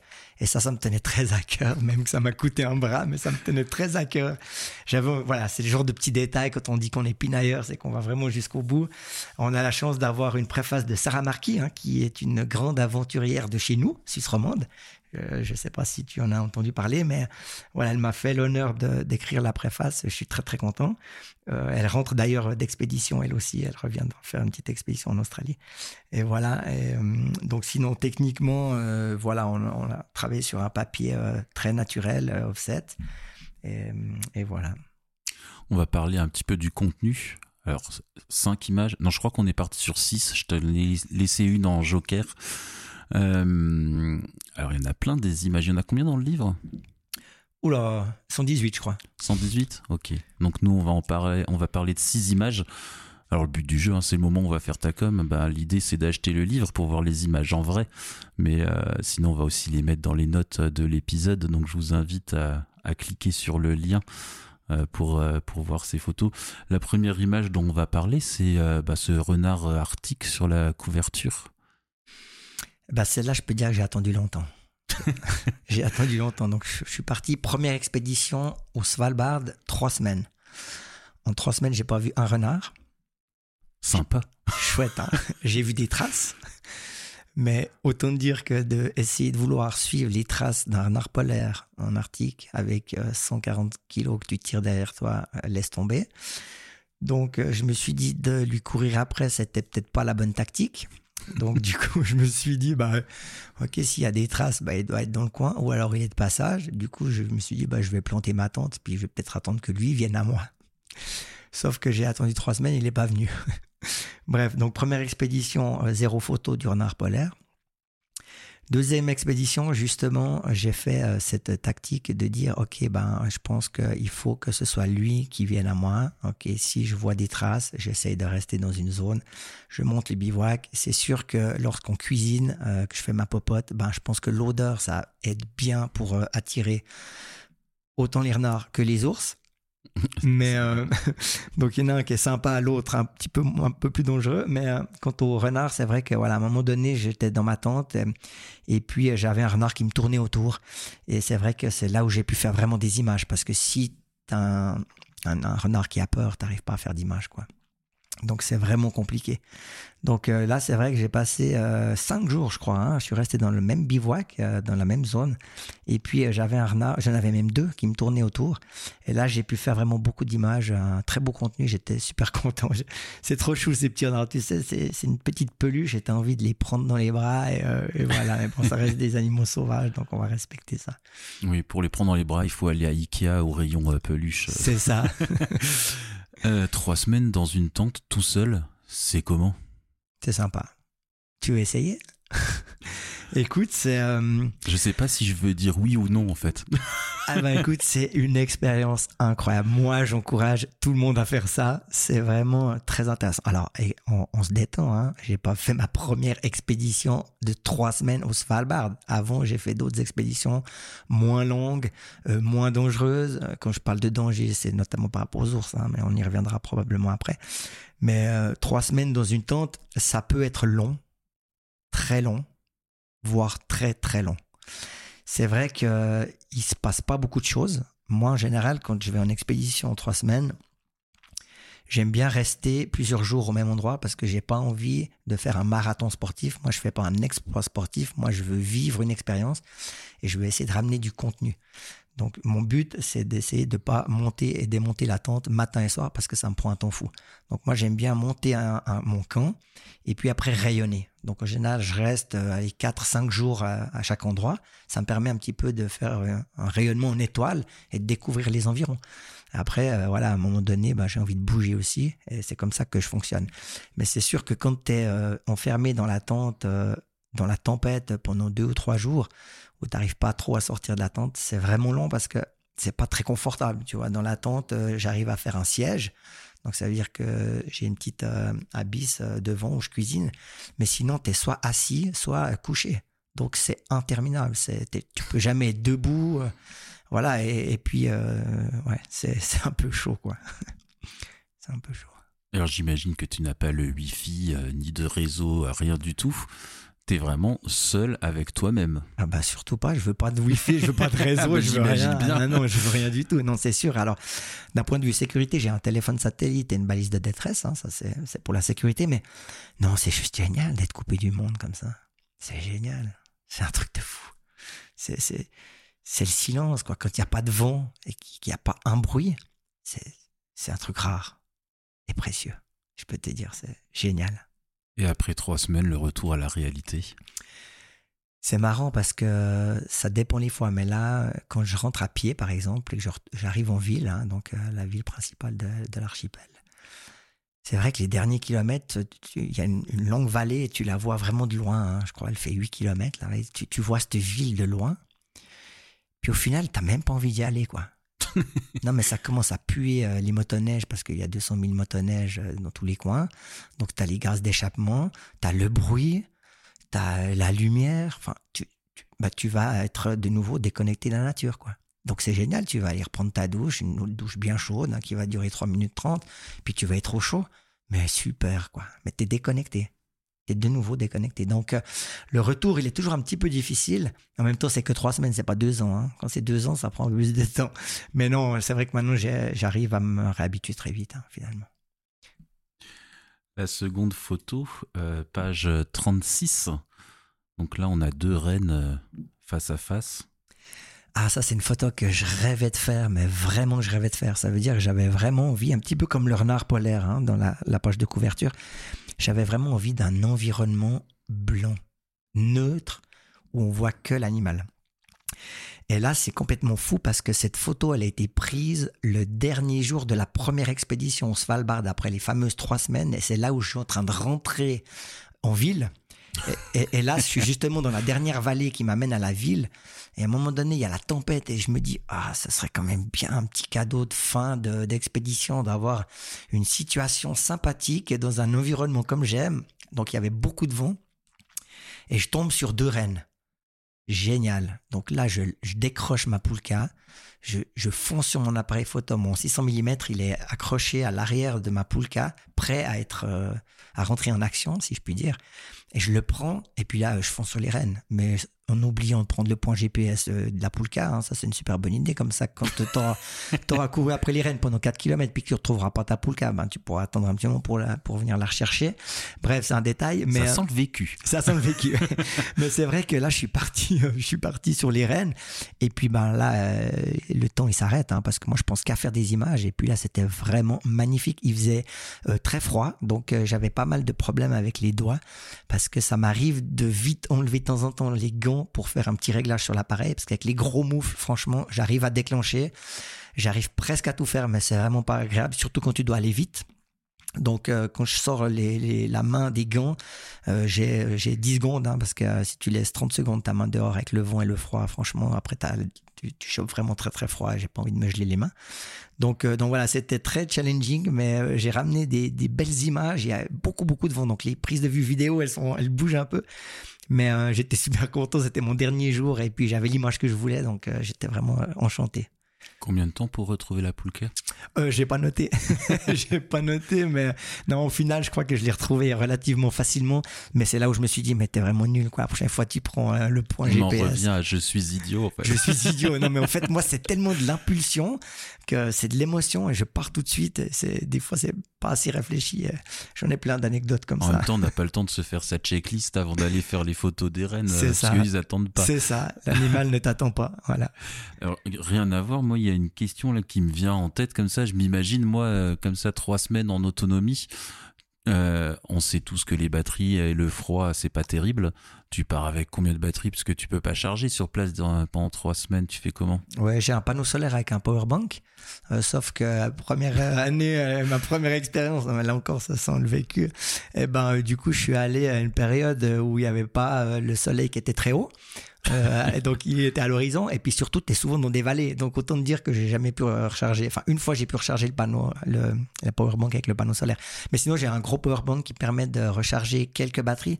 J'ai une dizaine de batteries euh, au total. Et puis maintenant avec le temps j'ai développé une technique. Je mets tout dans mes culottes Ok, au chaud. Au chaud, c'est ça. Ça va être très confortable. C'est super confortable, super agréable. je te dis pas, non, c'est vrai que maintenant mes batteries, je les laisse même plus dans l'appareil photo. Je, chaque fois que je ne photographie pas, je les sors de l'appareil photo et je les mets euh, le plus proche de mon corps pour euh, les maintenir au chaud. Hmm. Ok. En même temps, tu sais, on, on, photographie pas tous les jours et pas toute la journée. Euh, maintenant, j'ai des problèmes avec les, les mirrorless parce que c'est beaucoup, c'est très gourmand en énergie. Alors là, j'ai deux trois soucis. C'est pour ça que je garde encore des anciens boîtiers pour le, le grand froid. Ok. Donc pas encore de 100% mirrorless. Euh... Non. Allô, Nikon Tu nous entends C'est ça. La photo suivante, c'est page 42. Euh, c'est une, euh, c'est, je crois que c'est la sixième, la Joker. Celle-là, c'est euh, la photo de paysage avec euh, le petit, enfin, il est pas petit, le renne, mais il est tout petit dans ce paysage. C'est ça. J'ai trouvé très intéressant cette image parce que, au final, c'est une photo de paysage avec un animal. C'est pas une photo animalière, mais il y en a qui pourront dire que c'est une photo animalière. Moi, je, je, la considère plus comme une photo de paysage avec un, une toute petite information de l'échelle de, de, la région où on se trouve en mettant ce renne en, en, tout, en tout, minuscule. J'aime beaucoup cette photo, elle est assez graphique, en noir et blanc, je trouve que ça donne vraiment très très sympa. J'adore cette photo. Là, elle est passée en noir et blanc, là Ouais, elle est passée en noir et blanc, ouais. Et euh, les couleurs, c'est quoi? Je te laisse regarder l'ordi. Ouais, c'est, un petit peu. Ouais, c'est, c'est pas du 100% noir et blanc, mais j'ai enlevé pas mal. Euh, par exemple, s'il y a du bleu dans le ciel, j'enlève le, le bleu du ciel parce que j'aime pas. Et puis, et puis euh, ouais, non, elle est pas noir et blanc à 100% celle-là. T'as raison. Tu te permets beaucoup de, de retouches sur la couleur ou sur l'image en post-prod? À la base, pas tellement, parce que c'est pas du tout euh, ce que j'aime faire, passer du temps sur l'ordinateur. Mais maintenant, c'est vrai que je commence euh, avec les images de l'article, j'ai commencé à travailler un petit peu sur euh, le bleu, parce que cette dominance de bleu qu'on a même à l'origine, hein, quand tu fais un RAW avec la dominante de, de, neige et de blanc, le capteur il a tendance un petit peu à, à tirer sur du bleu, voire un petit peu même à sous-exposer. Donc euh, j'aime bien retirer un petit peu le bleu. Et puis après, non, je travaille contraste. Bah c'est du RAW, hein, donc on travaille contraste, ouais. les blancs, les noirs, luminosité. Et puis après, euh, voilà, ça, ça m'arrive de maintenant, euh, si j'aime pas le bleu dans le ciel, je l'enlève. Je, je, je veux plus de bleu. J'aime plus le bleu tout le monde aime le ciel bleu, c'est les vacances, c'est le, le, soleil, mais moi c'est plus du tout mon monde. Je vais pas t'inviter à Nice alors. Non. Alors, photo suivante, ah, celle-là, elle est géniale. Page. Alors, j'ai une mauvaise vue, faut que je me rapproche. Page 53. 53, ouais. ça c'est un bœuf Une grosse vache. ouais, c'est un bœuf musqué euh, en Norvège en fait. C'était lors de, ma, de mon périple en Scandinavie euh, qui a duré plusieurs semaines, où là j'avais fait Finlande, Suède et Norvège, et j'avais fini au, au bœuf musqué.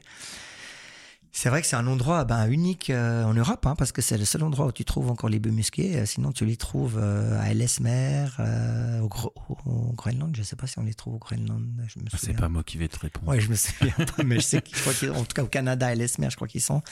Et, et, voilà, donc les bœufs musqués, c'est quelque chose. Hein, c'est quelque chose de les voir vivre dans cet environnement. C'est incroyable. C'est c'est la tempête. Ils, ils, ils, broutent, mais des brindilles qui font 3 cm de haut ils passent, je sais pas, 8 heures par jour à brouter, mais ils mangent rien, et puis ils font, je sais pas, combien de kilos, là, ils sont énormes.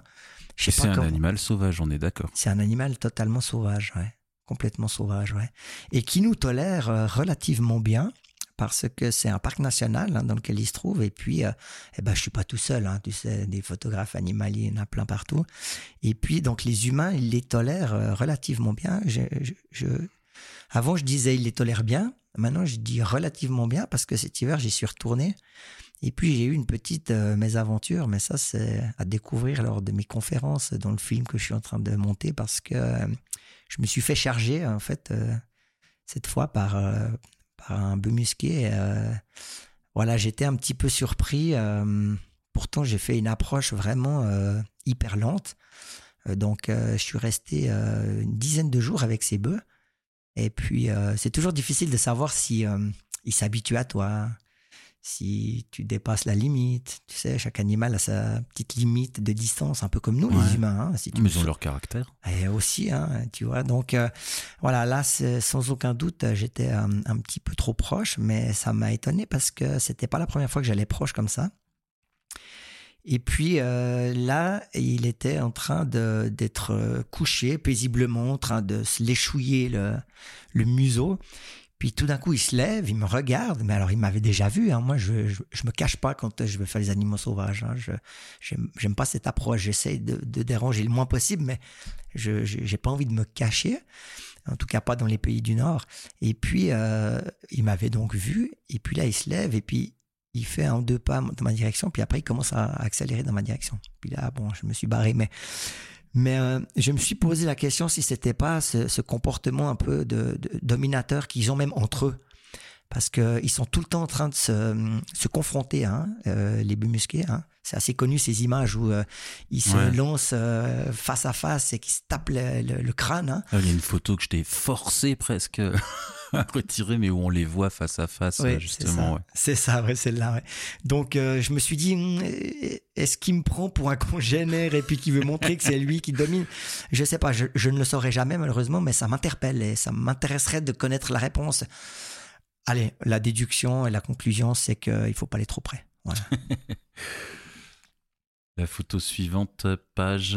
Alors, ma vue ne s'est pas arrangée. 88. Page 88. J'adore cette photo. là, on est sur un paysage avec des montagnes au loin, une étendue de neige et des traces. La banquise aussi hein, sur la, sur la droite, là. Ok. Qui n'est pas totalement formée.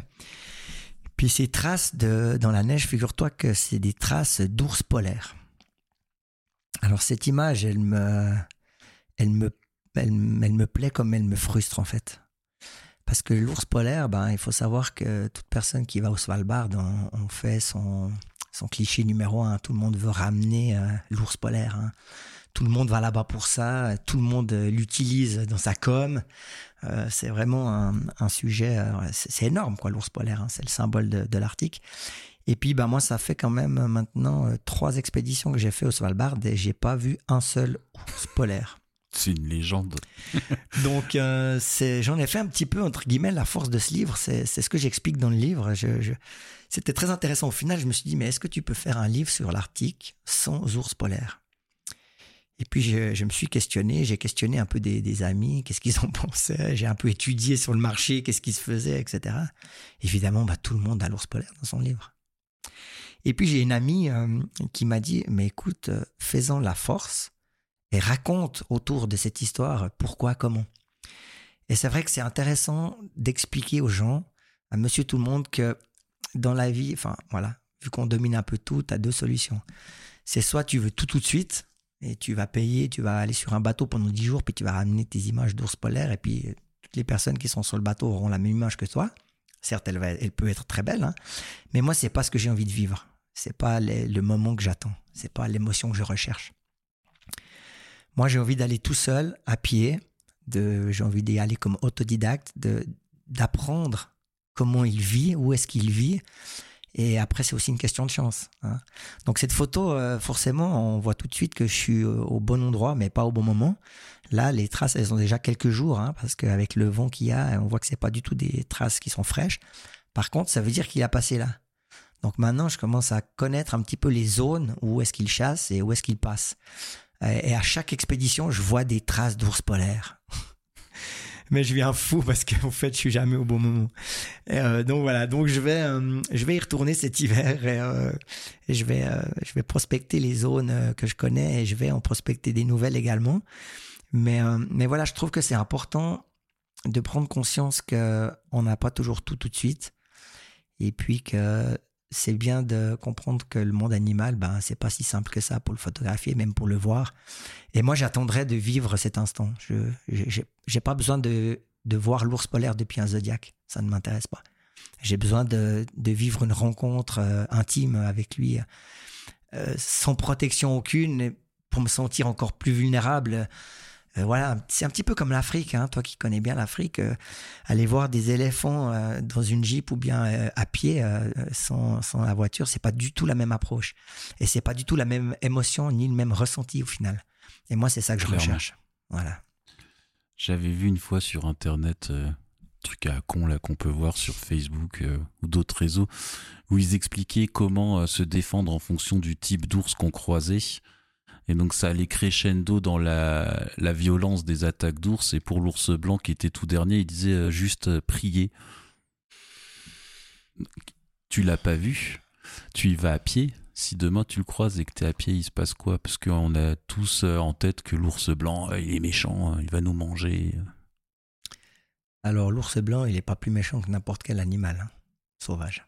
Ok, déjà on vient de casser un mythe, ça c'est fait. Ça c'est moins important. mais je tiens à le rappeler parce que je crois qu'il n'y a pas un seul animal qui est méchant sur cette terre. Je crois que le pire c'est bien nous. Euh, je veux dire, l'animal, il a besoin de bouffer. C'est ça. Donc il a besoin de se nourrir. avec un David rouge, il faudra qu'il reparte vite chasser. Ah, alors écoute, euh, je suis pas, suis pas gros et puis euh, j'ai pas beaucoup de, viande à manger, mais n'empêche que oui, c'est vrai qu'il y a des incidents, voire des accidents quand même de temps en temps. Euh, écoute, je, je, sais pas si je vais te donner tous les détails, mais écoute, dans les grandes lignes, voilà, on sait que, on sait que ça peut bien se passer, puis on sait que ça peut se passer un petit peu moins bien. Euh, moi, j'ai envie que ça se passe bien, mais c'est pas moi qui vais décider. Donc moi, ce que je peux faire, c'est faire en sorte de pas l'approcher trop près pour pas prendre de risques déjà. Hein. Mais c'est sûr que s'il a envie de me courir après, il court beaucoup plus vite que moi. Ça, on est bien d'accord. Euh, après, on a rarement euh, entendu des attaques où euh, ils te courent après pour t'attraper et te manger. Si c'est la journée et puis que je suis euh, debout, conscient, réveillé, j'ai moins d'inquiétude que si c'est pendant la nuit.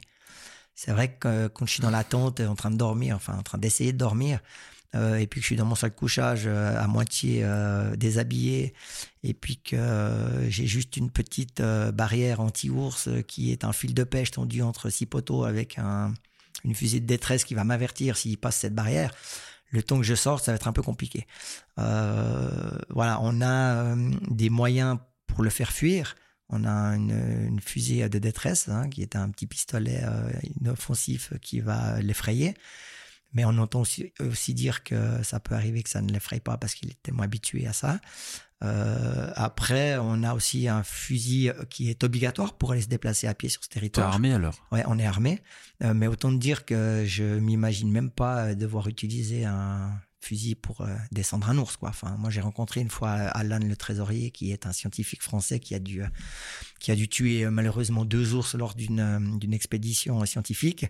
je l'ai rencontré en vrai, et je peux te dire que le mec, il est complètement perturbé par cet acte qu'il a dû faire pour sauver son, enfin, pour mettre hors de danger, on va dire, son, son collègue qui était devant lui. Euh, donc les ours, ils étaient juste euh, derrière. Donc euh, voilà, il y, a des, moyens de se défendre. ce serait quand même con de devoir tuer un ours juste pour aller faire une photo. Donc on va essayer de pas en arriver là. donc voilà, on verra. La photo suivante est magnifique, comme les autres, mais ma femme qui a vu les photos, elle m'a dit, tu lui diras que c'est ma préférée. Page 111. Ça me fait plaisir. C'est un Harfang des Neiges. Hein. donc, c'est une grande chouette hein, qui a une sacrée envergure, euh, plus de 2 mètres d'envergure, sauf erreur. Et euh, que l'on trouve euh, au Canada, notamment. on peut le trouver en Scandinavie, mais je crois que c'est hyper rare. Je crois que ça arrive vraiment une ou deux fois. Mais plutôt, voilà, dans l'est du Canada. Je me suis rendu là-bas, encore une fois comme un naïf euh, en autodidacte, euh, j'ai un, ami qui s'appelle aussi David, qui habite à Québec, et, euh, qui fait chaque année des photos de Harfang. Ah, quand je vois ça, mais je dis, mais attends, c'est pas possible, faut que j'aille faire ces Harfang. J'adore cet oiseau. En plus, il est blanc, blanc sur blanc. Non, mais il a tout pour bien faire. Normalement, je suis pas très oiseau. Jamais tu me verras faire une photo d'une mésange par chez nous. Mais ça, c'est quand même un oiseau un peu plus grand. Donc, plus c'est grand, plus ça m'intéresse. c'est vrai que bah, je suis parti là-bas au Canada. Euh, pour dix jours. Je suis arrivé à Montréal, euh, j'ai loué une voiture et puis euh, je me suis débrouillé. Puis il a fallu le trouver ce machin. Donc j'ai déjà mis trois jours pour voir le premier. Et puis euh, là, on pourrait raconter une petite anecdote euh, qui me tient quand même à cœur parce que euh, avant de partir, j'ai demandé à mon ami si comment est-ce qu'il approchait les harfangs. je veux dire, j'avais aucune connaissance, j'avais rien lu. Je commençais à prendre des infos sur internet et puis je dis mais attends, tes harfangs là, tu, tu, les fais comment? Tu les trouves comment? Tu les vois comment? C'est la galère, il faut marcher, il faut une longue vue, il faut des grosses jumelles, il faut quoi comment? Bon, il m'explique un peu. Puis on en vient à la question qui tue, puis je lui dis, mais est-ce que euh, tu les appâtes, euh, tes harfangs Parce que moi, tu sais, j'étais naïf. Hein. Jusqu'à il y a quelques années en arrière, je savais pas qu'on appâtait les animaux pour faire des belles photos. Donc même chez nous, hein, il paraît ah qu'on bah, a... Moi, je, tu viens de casser ma naïveté. ouais, eh ben moi, je peux dire que quand je l'ai appris, j'ai pris quand même une grosse baffe. J'étais vraiment naïf et je m'étais jamais intéressé au sujet, en fait. Mais même chez nous, les buses, il y en a qui mettent la bouffe pour qu'ils ils se combattent entre eux pour faire des photos euh, impressionnantes. Et, ça, je trouve que c'est quand même important de le dire parce que euh, j'ai pas de souci. Enfin, après, voilà, c'est éthique ou pas éthique, hein, chacun fait ce qu'il veut, mais, euh, c'est important d'informer le, spectateur parce que le lecteur parce que voilà, on, croit que on croit que c'est compliqué, que ça prend du temps, puis au final, si tu balances de la nourriture, eh ben, c'est beaucoup plus facile et beaucoup plus rapide. Donc ça, c'est un, mythe aussi que je voulais casser, mais pour dire, j'avais, j'avais donc communiqué avec cet ami, et puis il m'a dit non, non, moi, j'appâte pas, mais je crois qu'il y en a qui appâtent, mais je connais personne. Et puis je dis, bah, écoute, moi, j'ai pas envie d'appâter, donc on, je viendrai avec toi, et puis on ira faire ce qu'on peut faire, et puis on verra bien ce qu'on arrive à sortir comme image, pas de souci. J'avais évidemment des images dans la tête, tu vois des images de, de folie sur Internet, bien sûr, et je contacte un photographe australien, qui organise des workshops pour les harfangs. Et puis, euh, je lui demande est-ce que je pourrais venir, mais quand je vois le prix de la semaine, j'ai dit c'est pas dans mes budgets. je lui dis écoutez, moi je serai une semaine, je un, je en même, période que vous. Est-ce que je pourrais me joindre à votre euh, workshop un jour? Comme ça, je me suis dit ça me coûtera un peu moins cher, puis je verrai un peu comment il fonctionne. Tu sais. Il m'a dit non non, on est complet, on est complet, on est plein, on, on prend pas ce genre de, cas, euh, mais vous pourrez venir l'année prochaine, blablabla, blablabla. Bla, bla, bla. Je dis, ben, merci beaucoup pour l'info, euh, c'est sympa. Euh, il fait quand même des photos de malade, le mec. Hein. Et puis, je lui dis en dernière soir, est-ce que vous appâtez vos harfangs Il me dit, non, non, non, non, euh, non, non, pas du tout. Mais la vérité est que les harfangs ont été appâtés pendant de nombreuses années ah par donc ils ont, beaucoup de photographes, donc ils sont habitués à l'humain, etc., etc. Il me raconte ça. Ok, je pars au Canada. Pendant trois jours, je cherche tout seul. Après, j'en trouve un ou deux. J'essaie de faire des photos tant bien que mal. Après, je vais voir mon ami euh, David. On fait deux, trois images.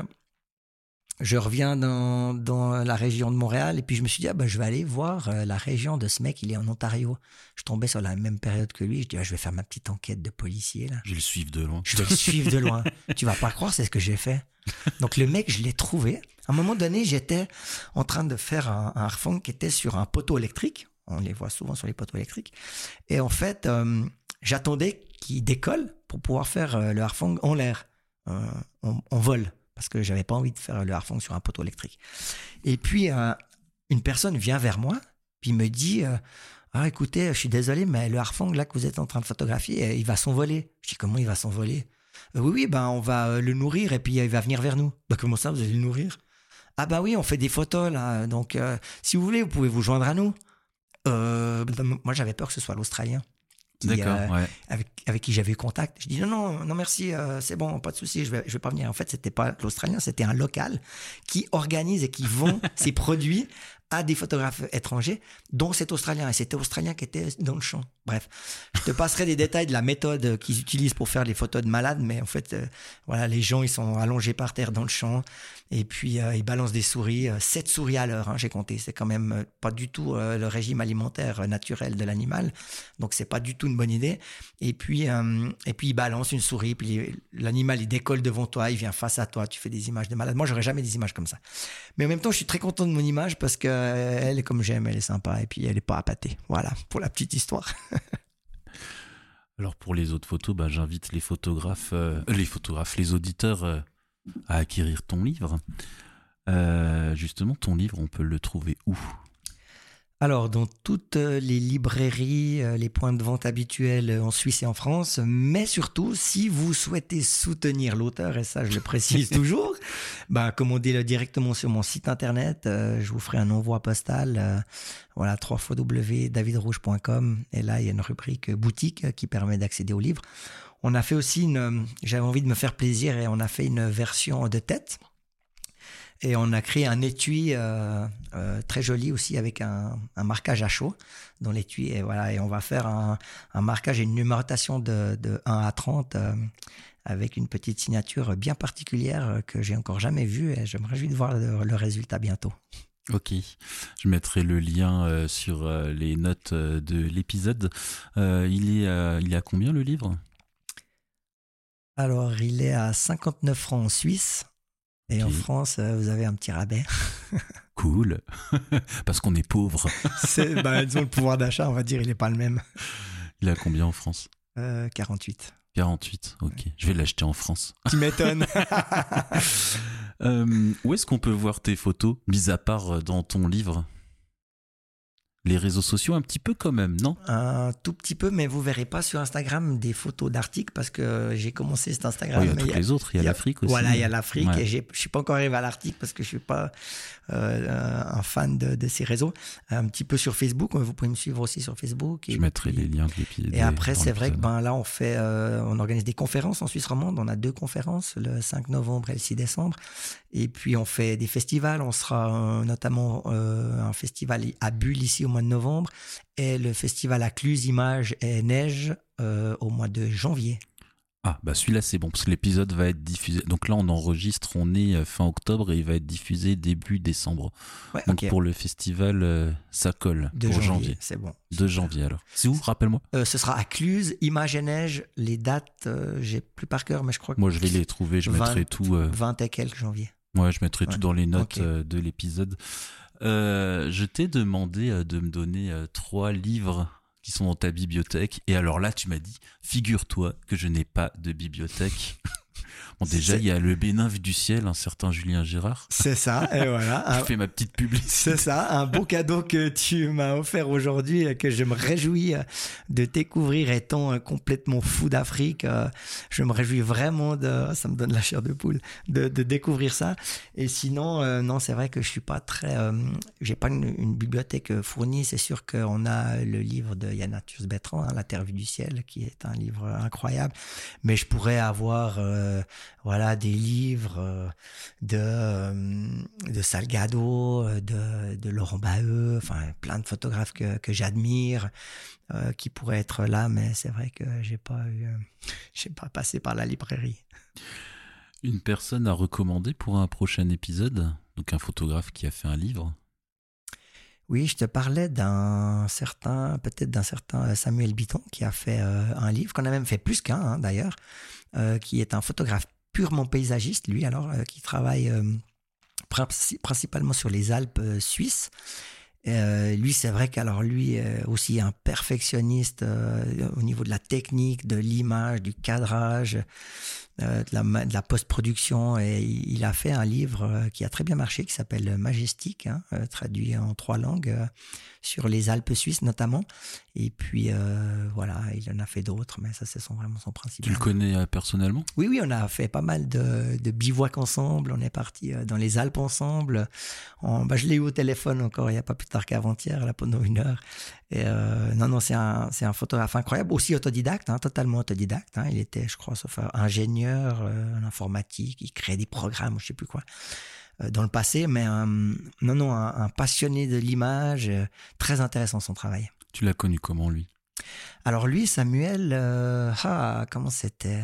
Oh là là, tu me poses une colle. En fait, je crois que c'était à mon retour de d'Afrique 2009-2010. Euh, Comment est-ce qu'on s'est croisés lors d'un un photoclub? Est-ce qu'il m'a trouvé sur Internet? J'arrive plus vraiment à, me souvenir. Peut-être que si tu lui demandes, il arrivera à, te dire. Euh, ah, ça, ça me pose une colle. on va lui demander parce que s'il répond à l'invitation, euh, là, en fait, je suis en train de recueillir ton témoignage. Ah, voilà, c'est bien ce que je me suis méfié. T'as une anecdote avec lui? T'es un malin, toi.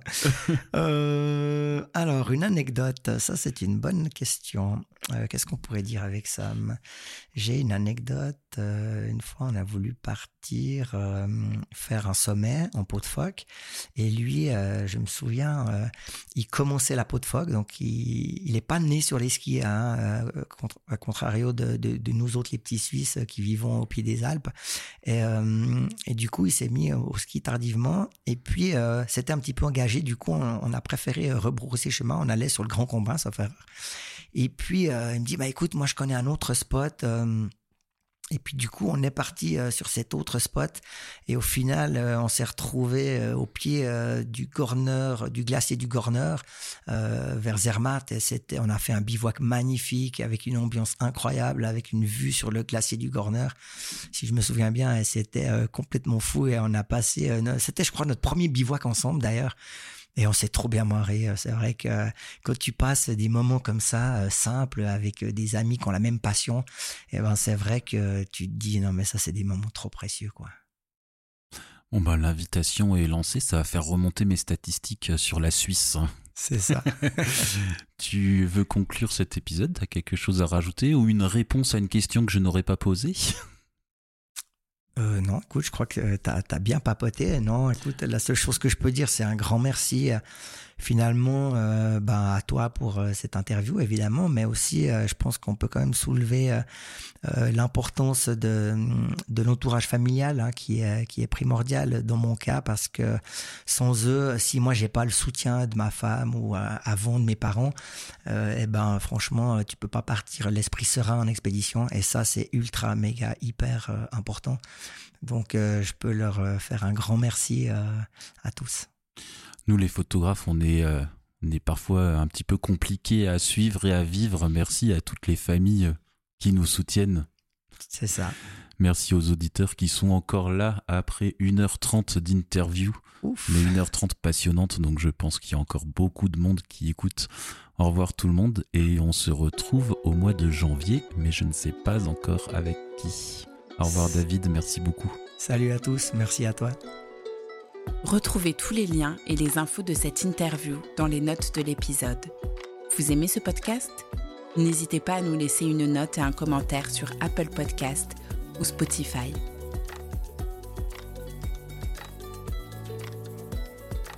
Ce podcast est produit par Audio Pictura.